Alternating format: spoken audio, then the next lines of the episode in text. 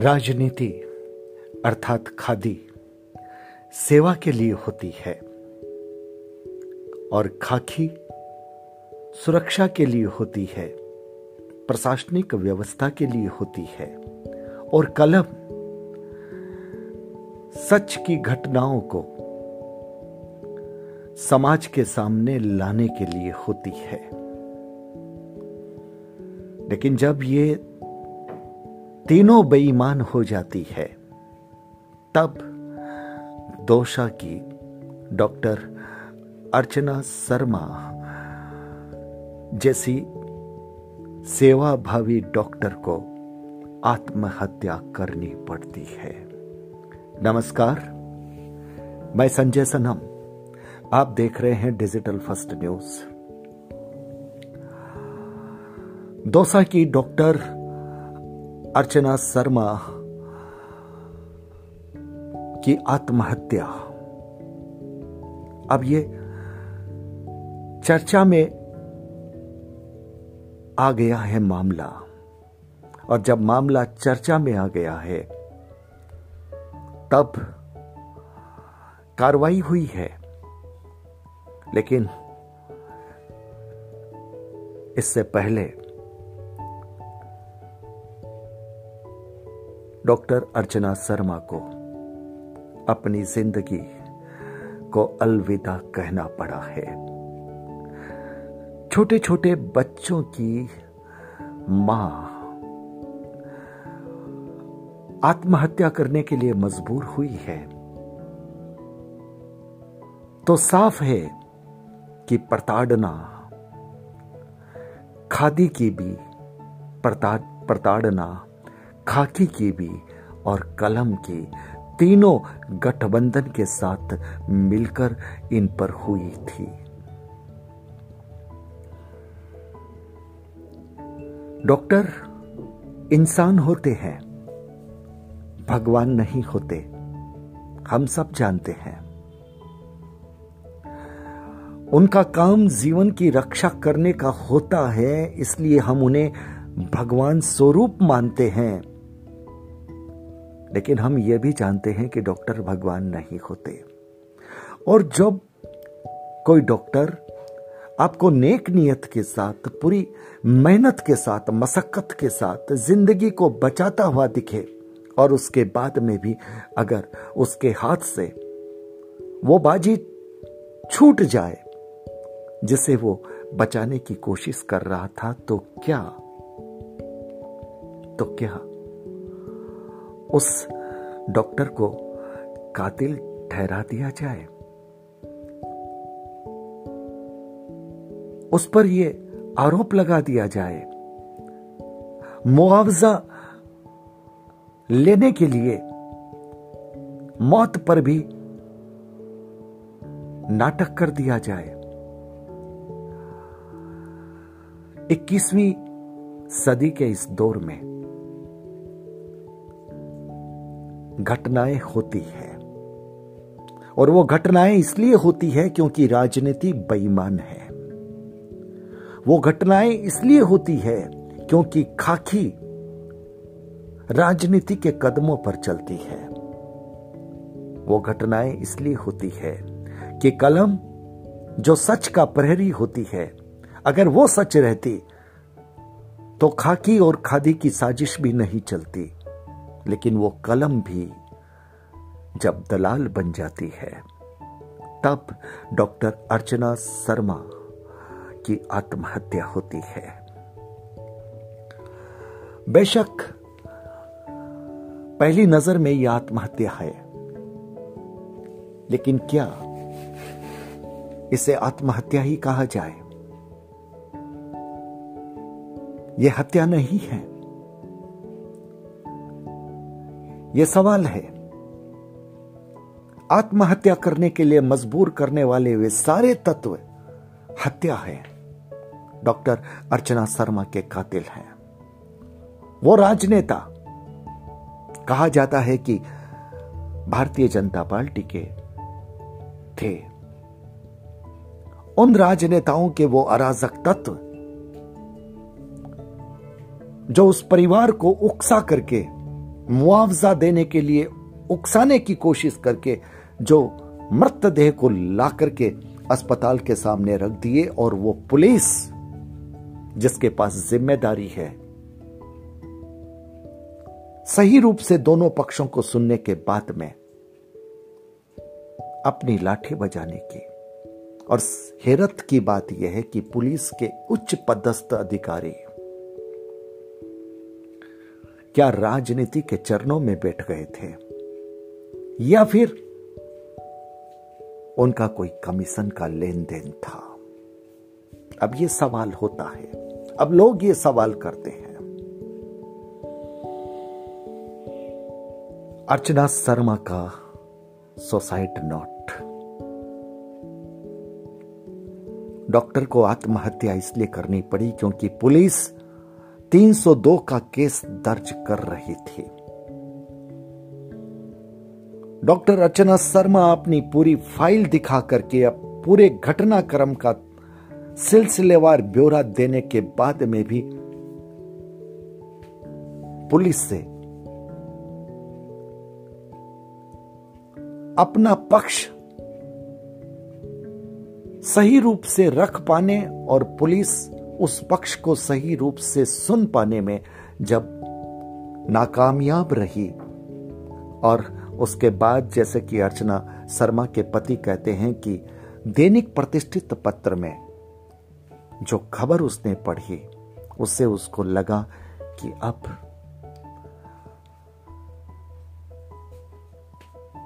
निरपराध होने के बावजूद भी उसे जेल की सलाखों के पीछे ले जाया जाएगा। और इस दबाव को वो सहन नहीं कर सकी। यह दबाव इतना था दोस्तों कि माँ की ममता भी हार गई। अन्यथा, हम कई बार ऐसे उदाहरण देखते हैं कि महिलाएँ घर की प्रताड़ना से या किसी भी वजह से जब सुसाइड अटेम्प्ट करने की कोशिश करती है तो कई बार उनकी आँखों के सामने अपने मासूम बच्चे आ जाते हैं। लेकिन यह दबाव इतना भारी था कि माँ की ममता भी उसके सामने हल्की पड़ गई और डॉक्टर अर्चना शर्मा फांसी के फंदे में झूल गई। झूलने से पहले जो सुसाइड नोट लिखा, उसमें उन्होंने यह भी लिखा कि मेरी मौत शायद मुझे इंसाफ दे देगी। मैं निरपराध हूँ यह साबित कर देगी। मैंने मारने की कोशिश नहीं की यह साबित कर देगी। और मेरी मौत के बाद मेरे पति और मेरे बच्चों को छोटे छोटे बच्चों को परेशान न किया जाए। मेरे बच्चों को माँ की कमी महसूस न हो। सच पूछिए।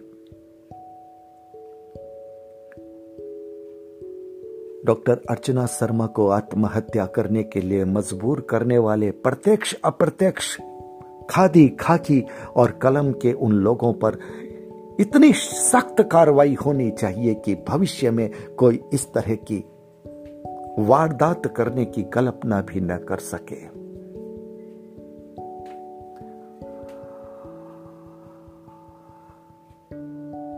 राजस्थान के मुख्यमंत्री अशोक गहलोत जी ने जो बात कही है, वो संतोषजनक है। कार्रवाई भी हो रही है।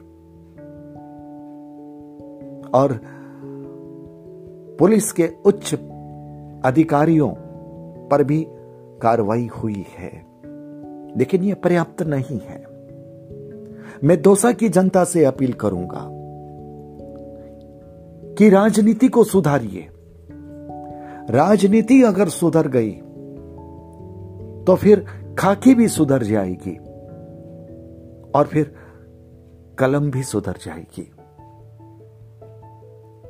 हम पार्टी की निष्ठा और जाति के आधार पर जो वोट देते हैं, उसमें हम कई बार गलत लोगों को भी उस जगह पर पहुँचा देते हैं जहाँ पर वो पहुँचने के अधिकारी नहीं होते। दोसा की जनता को न्याय करना होगा।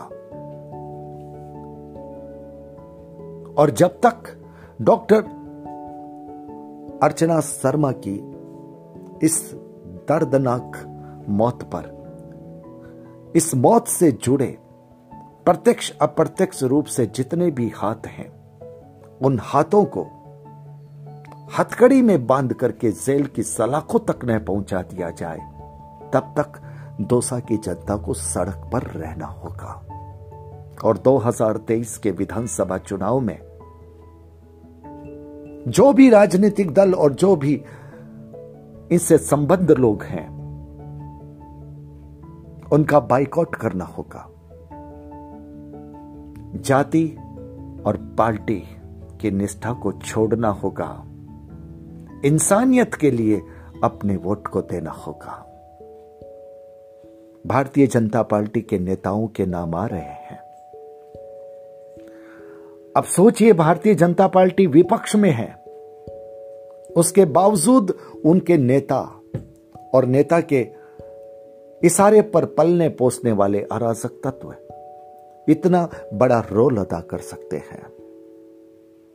सवाल यह होता है कि अगर ऐसे लोग सरकार में आ जाएँ, पता नहीं ये क्या कर लेंगे। मैं किसी पार्टी का पक्षधर या विरोधी नहीं हूँ लेकिन ऐसे लोगों का प्रबल विरोधी हूँ जिनकी वजह से किसी की जान पर आ जाती है, किसी के मान पर बात आ जाती है।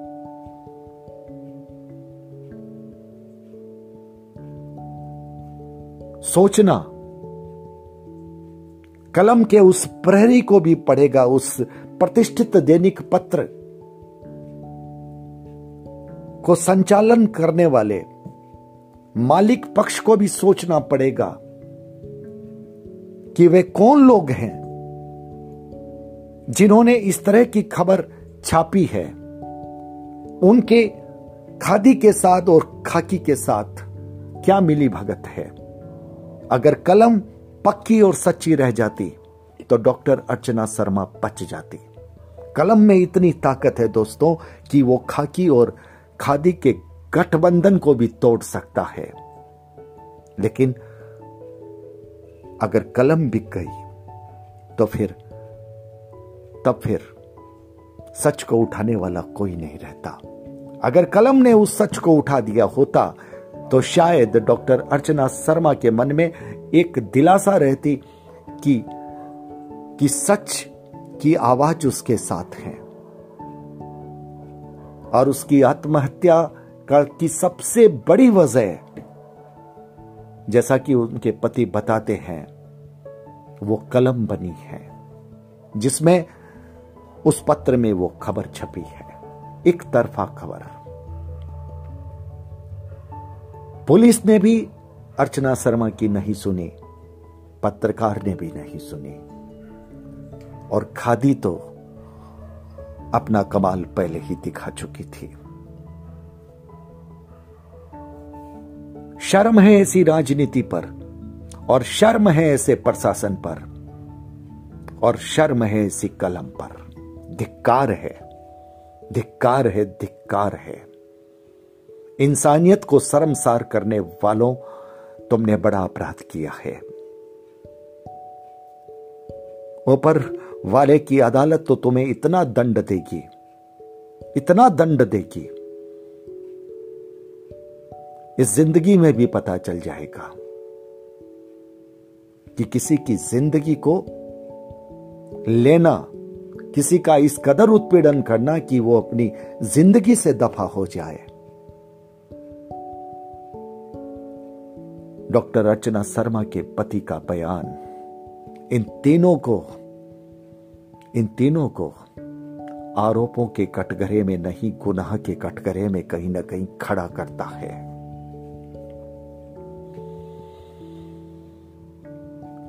दोसा के लोग अगर जग जाएँगे तो इस घटनाक्रम में जितने भी दोषी हैं, उनको सूत समेत सजा मिलेगी। और सबसे बड़ी बात है, राजनीति का स्वच्छ होना इसलिए ज़रूरी है क्योंकि राजनीति अगर दागदार होती है तो फिर खाकी भी उसके इशारों पर चलती है, वो भी दागदार होती है और कलम भी उनकी दलाली जब करने लगती है, तब वो भी बिक जाती है।